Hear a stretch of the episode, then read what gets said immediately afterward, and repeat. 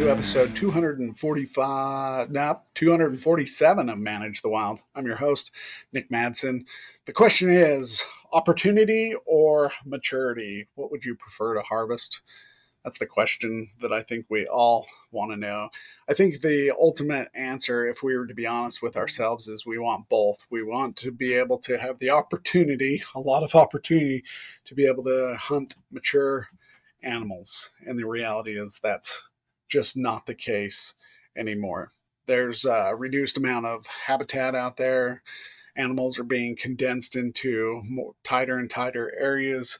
We're fragmenting habitat even more. Populations are being reduced, and there's a lot of hunters on the landscape. And hunting is now big business. And so things are changing. I had a conversation the other day with a guy that he was upset. He shot a two point mule deer right on the Utah Wyoming border. He was in Utah and he was dragging this two point back to his truck. And he happened to look over on the Wyoming side, which was just a few hundred yards away. And he saw a four point buck just walking across. And he was just mad that Utah isn't doing the same as Wyoming. And so it sparked this conversation about what he wanted. And ultimately, he decided that he wanted an opportunity to kill a big mature deer every year. I told him that he could have that opportunity. He just had to pay six, seven, eight grand a year. And he told me that was garbage, that wildlife managers, biologists should manage for opportunity as well as maturity. And I said that's not possible. I went on to have a conversation with him that was very interesting. But I think a lot of hunters that I've talked to in the past fall into this group of they want it all. And the reality is, in today's situation, with all the different things going on, that's just not possible. We have the habitat problems, we have the population problems, we have fragmentation, we have a lot more people, uh, and hunting is now big business. Everybody's cashing in on the big business of hunting, whether it's offering up their lands for trespass tickets or starting up their own lodges or guiding services or bringing people onto their property and developing water. There's all these different things, all these competing uh, opinions for what should be going on. So today we're talking about managing for opportunity versus maturity. So, what category do you fall in?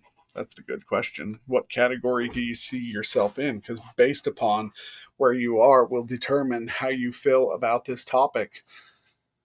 Um, opportunity versus maturity for me can be summed up in a couple of different ways. When we are looking at units and areas of a state, some of these areas for me are automatically just put into the category of unlimited tags or over the counter tags or general season, however you term it, just because of where they sit.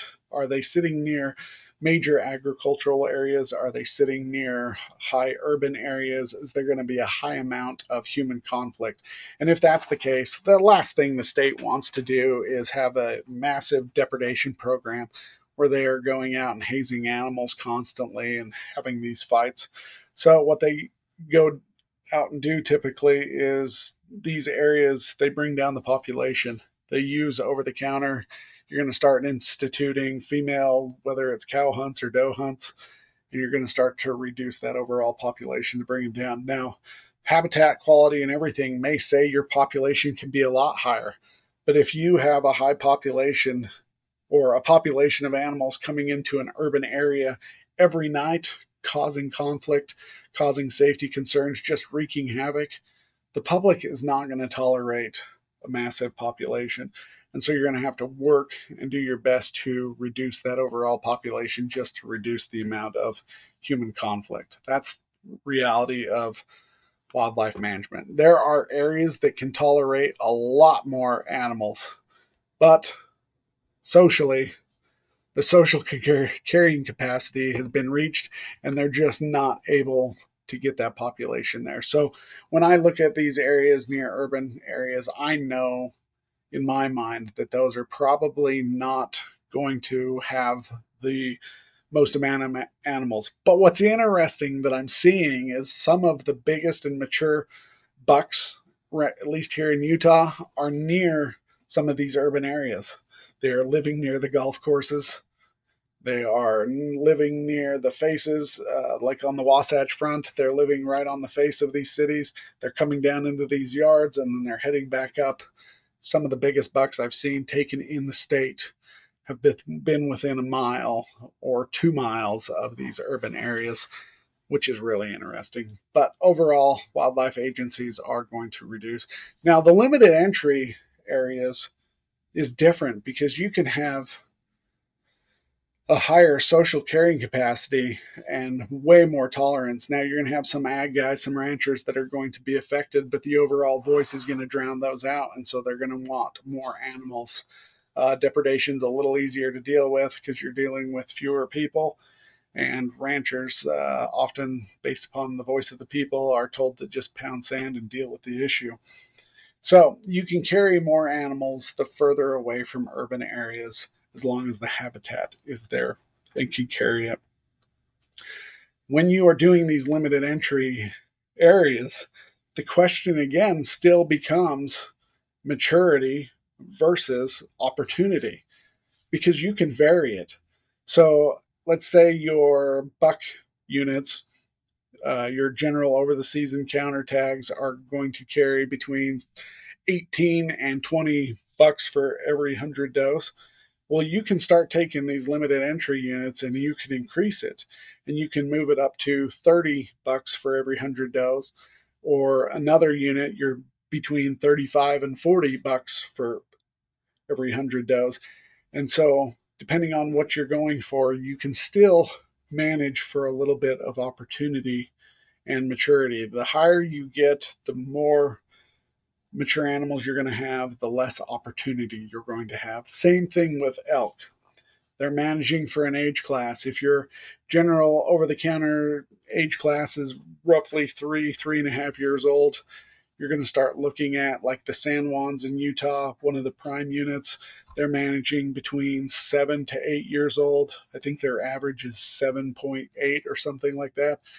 But you're reducing the overall opportunity. So you can still have a limited entry unit. There's one near me where they are managing for a four to five year old. No, yeah, four and a half to five year, five and a half year old animal, and that's what they're shooting for. And so you're offering a little bit more opportunity than those really premium limited entry units, but you're still offering maturity as well. And it depends. It's uh, there's no easy answer on what you're going to do.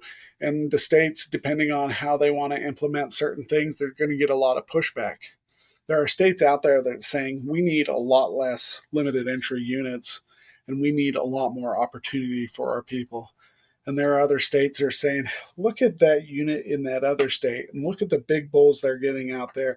I want a chance for a 400 inch or a 390 bull versus the one where they're getting uh, what they would call a raghorn, depending on your unit, uh, where they're shooting a 300 inch or a 325 and they want a more mature animal. So states are being pressured one way or the other. Utah's saying we have a lot of limited entry, but maybe it would be more, it'd be nice to have more opportunity like Montana and so you're having states that are now seeing other states do things and people within those states that are traveling and they're saying, man, I wish we could do it like this or I wish we could do it like that. And there's pros and cons to each. And no solution is going to be perfect and nothing's going to be easy.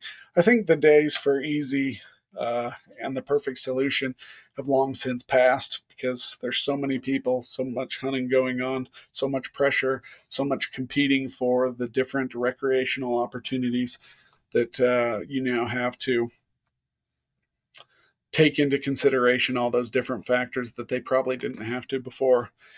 Personally, um, I guess I I think I would like more opportunity. Uh, this year would have been my boy's first year to hunt. We put in for all these tags and he didn't draw. I didn't draw. We didn't have that opportunity.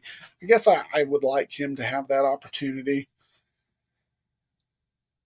because the state of Utah has a lot of limited entry units, but it's really difficult to draw. Uh, you're taking uh, sometimes uh, 16, 18, 19 points, and that's a lot of points to be sitting around waiting and building. So, if uh, I had a chance to harvest a raghorn every year versus a 400 inch bull, I'd probably harvest a raghorn. You know, if I drew a li- limited entry tag in one of these premium units, I'm not the type of person, I'm not what you would call a horn hunter. Uh, so I would be more likely than not that if I saw a good mature bull, I would probably harvest it, whether it was the biggest one in the unit. I'm not going to pay people hundreds of dollars to scout uh, an animal for me. I would just find one that was legal and probably go after it. So even if I save up all 19 points and go into an area and harvest, I'm, I could care less whether I harvest the biggest animal on the landscape. That's just me personally. Uh, having dealt with depredation and wildlife enough to know that I don't, I, I've seen the conflict that antlers bring, and I just don't care and I would like an opportunity for my boy as well to be able to go out and harvest an animal every year. Now, opportunity when you're looking at that way could increase the amount of people on a landscape. So when you start looking at opportunity, then you start having to look at uh, seasons and shorter seasons, multiple short seasons, and moving the hunts around based upon timing, based upon the amount of people, all those things go into play. But how do you guys feel about maturity versus overall opportunity? That's the question. Me, I just I just kind of float through space. I don't really know if I have an opinion. I'm married, so my opinion largely falls on deaf ears.